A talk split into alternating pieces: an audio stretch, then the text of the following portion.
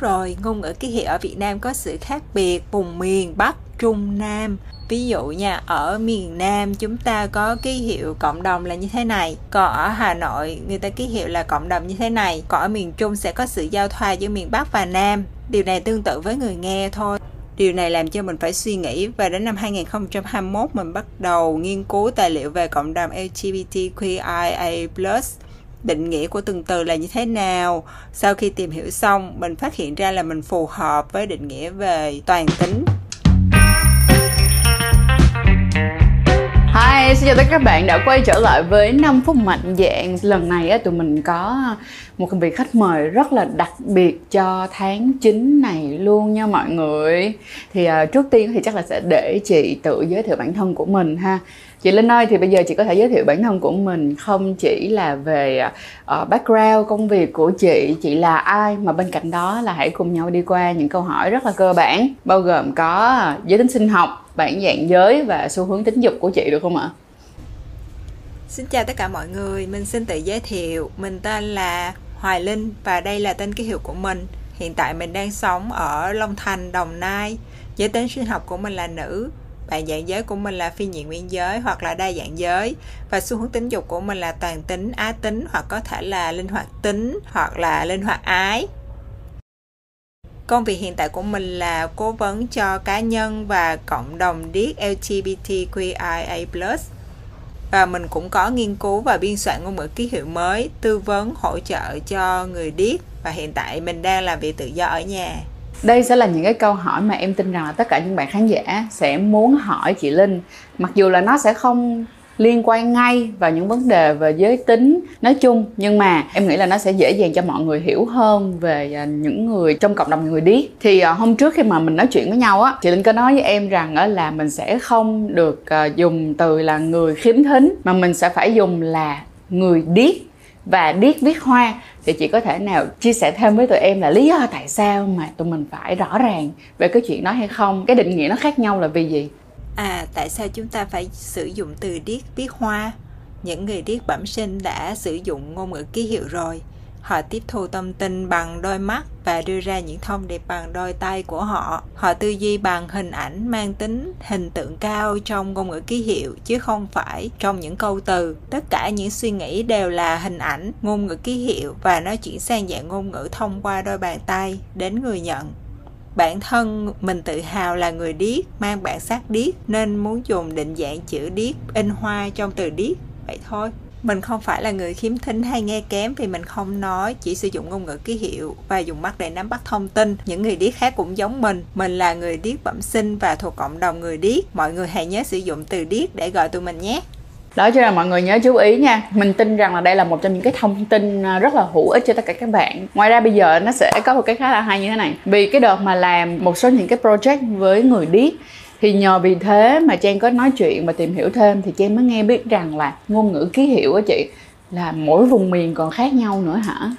Đúng rồi, ngôn ngữ ký hiệu ở việt nam có sự khác biệt vùng miền bắc, trung, nam. Ví dụ nha, ở miền nam chúng ta có ký hiệu cộng đồng là như thế này, còn ở Hà Nội người ta ký hiệu là cộng đồng như thế này, còn ở miền Trung sẽ có sự giao thoa giữa miền Bắc và Nam. Điều này tương tự với người nghe thôi, các bạn có giọng nói và từ địa phương khác nhau ví dụ ở miền Nam gọi là cha là ba ở miền Trung thì gọi là bố ở miền Bắc gọi là bố. Nên việc ngôn ngữ ký hiệu có sự khác nhau giữa vùng miền cũng là điều bình thường. Giống như là học ba ngôn ngữ mới nếu như mà mình muốn học để nói chuyện với miền Bắc miền Trung và miền Nam. Đúng rồi bạn sẽ phải học cả ba ngôn ngữ lận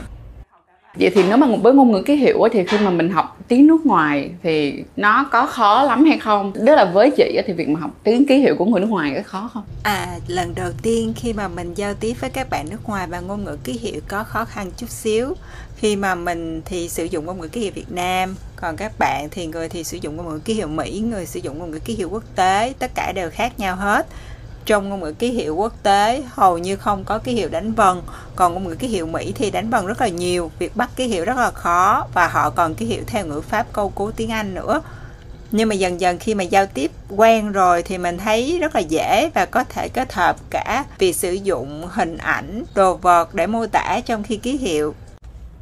Ở Mỹ, cả người nghe và người điếc đa số đều biết ngôn ngữ ký hiệu và họ có thể giao tiếp với nhau dễ dàng, trong khi đó ở Việt Nam là một vấn đề. Vậy người nghe và người điếc ở Việt Nam giao tiếp với nhau như thế nào? Họ vẫn đang gặp rất nhiều rào cản, đó là vì người nghe chưa nhận thức đúng đắn về văn hóa của người điếc.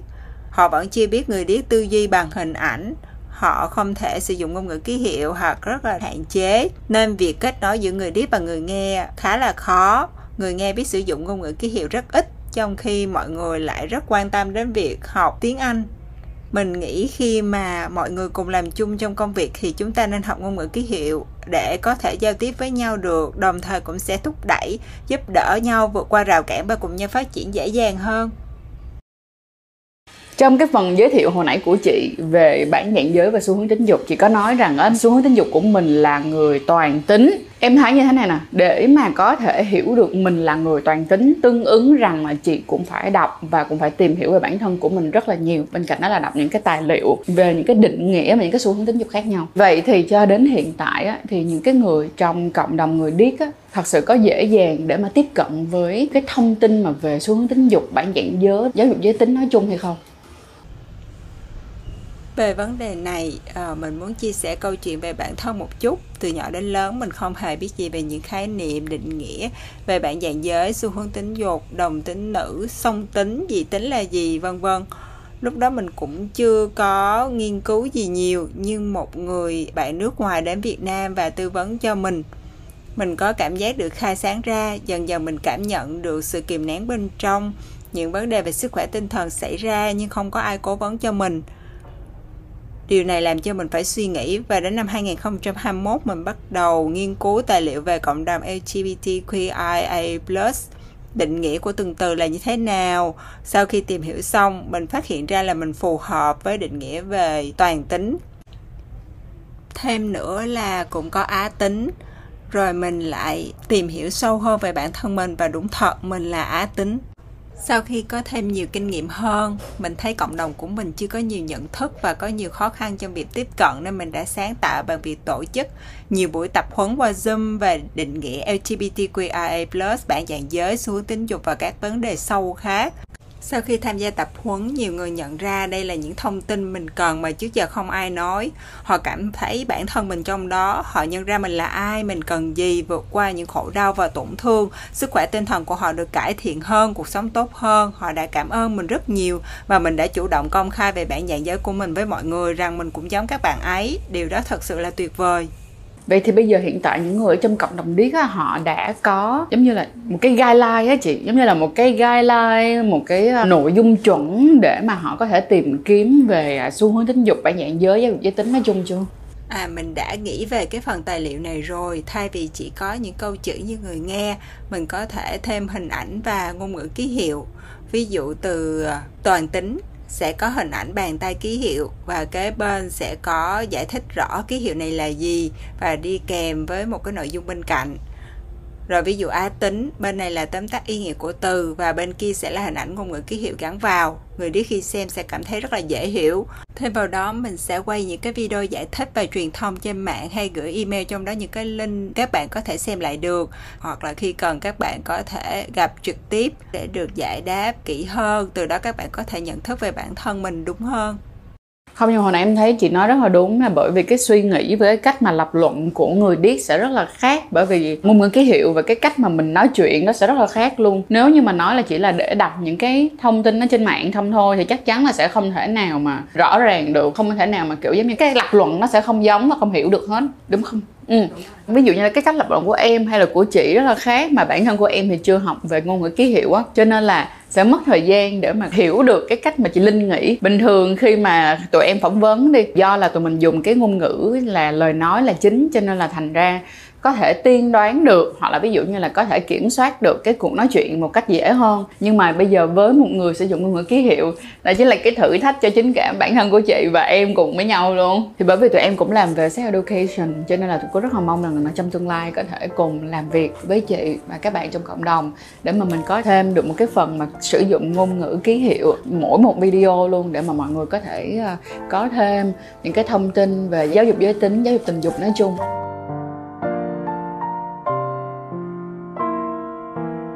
Bây giờ thì sẽ là những cái câu hỏi nó ờ, có thể là cá nhân hóa một tí xíu, nhưng mà ngoài ra em vẫn mong là chị có thể nói cho tụi em nghe về một cái nhìn khách quan, những cái hiểu lầm mà chị thấy mọi người thường nhìn về cộng đồng người điếc nói chung và cộng đồng LGBT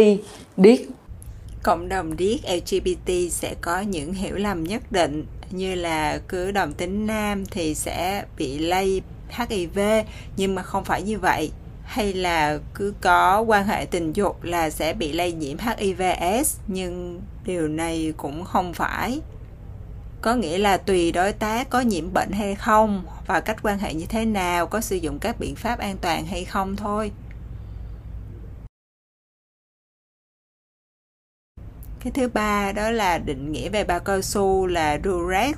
wrap hoặc gel, nhưng điều đó không phải như vậy durex chỉ là một cái thương hiệu sản xuất bao cao su. Wrap không phải là tên của một loại bao cao su và gel cũng không phải là tên một loại bao cao su. Họ cũng có những cái hiểu nhầm khác như là việc cộng đồng LGBT là những người không bình thường.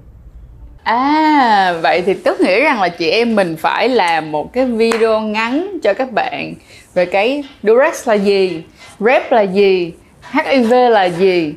Cách lây truyền HIV ra sao để mà mọi người có thể hiểu rõ hơn? Thì ra đây là một trong những cái hiểu lầm lớn ở trong cộng đồng LGBTQI+ đi. Tính ra thì chị em mình buộc lòng sẽ phải làm những cái chương trình từ rất cơ bản. Cơ bản ở đây là cơ bản về phòng tránh thai, cơ bản về bệnh, các cái bệnh lý lây lan qua đường tình dục nói chung, để cho mọi người hiểu hơn về cái cơ chế lây bệnh, cũng giống như là làm sao mà để bảo vệ được bản thân của mình.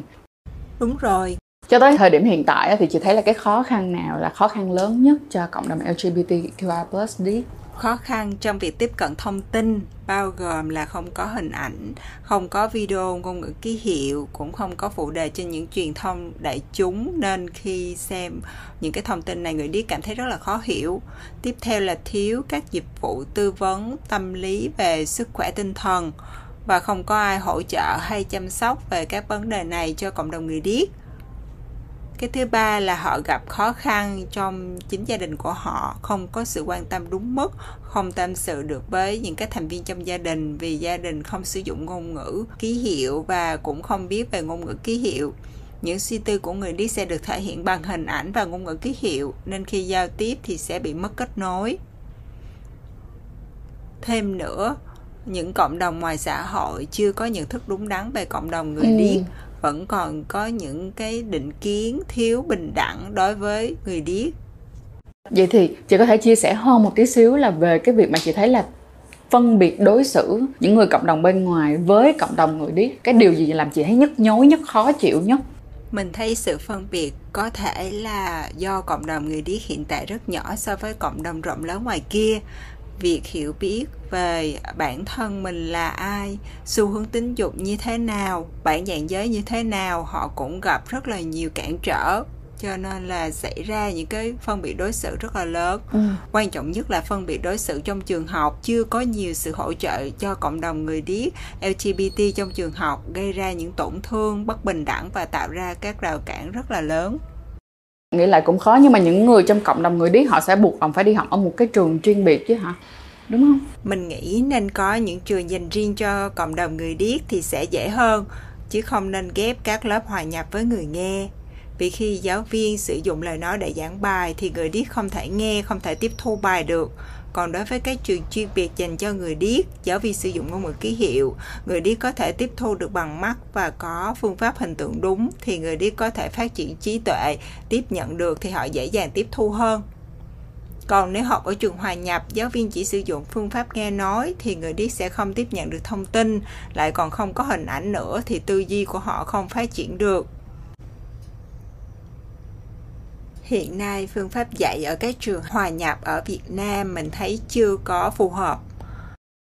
Riêng có ba trường đang có phương pháp phù hợp là ở ờ, Đồng Nai, Đà Nẵng và Hà Nội. Mình thấy đặc biệt nhất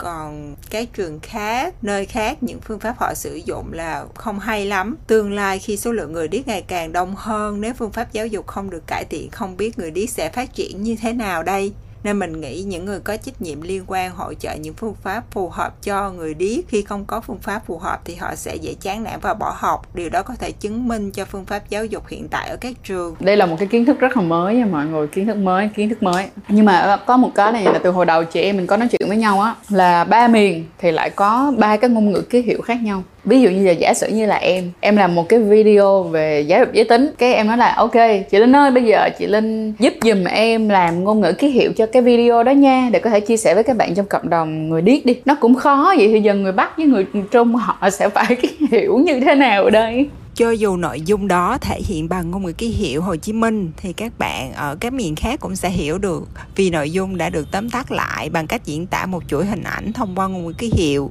và thể hiện một cách tự nhiên theo văn hóa điếc, thì cho dù người điếc sống ở miền nào cũng sẽ hiểu thôi. Bây giờ để mà làm được một cách tốt nhất và hệ thống nhất, thì điều đầu tiên mà người Việt có thể làm đó là phải làm ra một bộ ngôn ngữ ký hiệu thống nhất từ Bắc xuống Nam trước. Cùng một ngôn ngữ ký hiệu rồi thì sẽ dễ dàng trong việc truyền thông, cũng giống như là chia sẻ kiến thức từ Bắc xuống Nam hơn. Thay vì bây giờ là mỗi một à, kiểu mỗi một vùng thì mỗi một ngôn ngữ ký hiệu như vậy thì cũng sẽ rất là khó. Mình nghĩ cũng có phần đúng, vì hiện tại đang có ngôn ngữ ký hiệu của ba miền, nhưng làm như thế nào phải thống nhất được ngôn ngữ? Phải có người điếc, trình độ và kinh nghiệm nghiên cứu ngôn ngữ, cùng nhau hợp tác bàn bạc, thống nhất từ vựng ngôn ngữ ký hiệu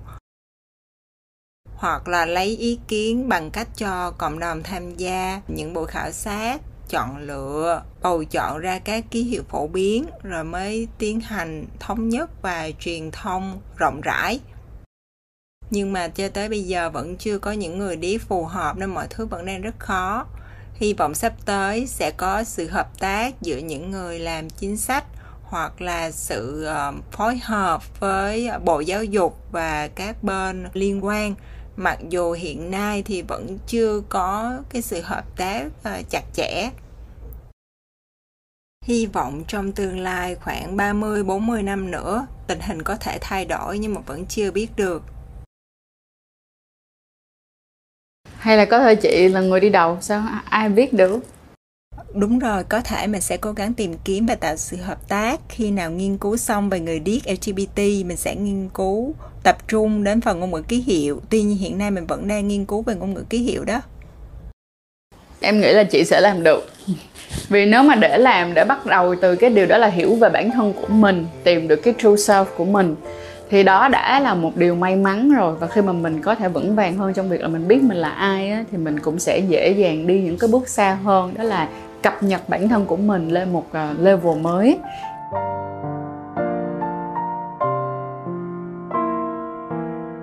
Vậy thì đến bây giờ chị thấy là những cái khó khăn nào là những cái khó khăn lớn nhất cho cộng đồng người điếc khi mà muốn tìm hiểu về giáo dục giới tính và tìm kiếm luôn nha tìm kiếm những thông tin luôn á? Trước đây những thông tin về giáo dục giới tính dành cho người điếc thì thiếu về mặt hình ảnh, ngôn ngữ ký hiệu và cả video gần như không có nên rất là ảnh hưởng đến việc tự tìm hiểu của các bạn trong cộng đồng hoặc là các thông tin chính thống có liên quan đến người điếc thường thiếu hình ảnh phụ đề tiếng việt hoặc là à, những cái thông tin bằng video thì cũng chưa thống nhất về cách thể hiện để phổ cập đến cộng đồng người điếc và thêm nữa, trong gia đình cũng vậy, cũng không có sự hướng dẫn từ ba mẹ hay là những người thân trong gia đình về giáo dục giới tính. Ví dụ, chưa có giáo dục giới tính sớm, hoặc là có những chương trình tập huấn cho cộng đồng người điếc, nhưng lại không có phù hợp về phương pháp hoặc là về nội dung. Ví dụ như là không có ngôn ngữ ký hiệu, video, hình ảnh, nên rất là khó hiểu và khó tiếp thu. Vậy thì tính ra nếu như bây giờ mà mình muốn làm một cái chương trình giáo dục giới tính cho người điếc thì chắc chắn là phải dùng rất nhiều những cái hình ảnh kèm với ngôn ngữ ký hiệu chung với nhau để giải thích thì như vậy sẽ làm cho mọi người dễ hiểu hơn. Rồi nếu mà như thế thì bây giờ ví dụ như giờ tụi tôi làm về giang mai là tụi tôi phải đưa một cái sẵn giang mai lên xong rồi phải có chị ở bên kể đây là cái ngôn ngữ ký hiệu của cái sẵn giang mai và nó lay như thế nào à, bạn làm cách nào để mà lay đúng không? Ừ. Đặc biệt là phải có người điếc sử dụng ngôn ngữ ký hiệu để diễn tả lại những lời em nói nè, rồi những hình ảnh em nói, những người trong cộng đồng người điếc sẽ hiểu nhanh hơn. À vậy thì tính ra nếu như bây giờ ví dụ như á tụi em có một cái website là sách Trang Trong đó nó sẽ có những cái bài viết nội dung về khám phá, về kiến thức Thì chị sẽ đọc cái bài đó Sau đó rồi chị sẽ diễn tả lại cái bài đó bằng ngôn ngữ ký hiệu Đúng không? Em đã hiểu ra được con đường mới rồi tại vì đôi khi á làm về video thì nó sẽ rất là khó cho mọi người để tiếp cận. Tức là khó cho các bạn uh, trong cộng đồng điếc tiếp cận. Nhưng mà nếu mà là về website thì có vẻ là mọi người sẽ dễ tiếp cận hơn.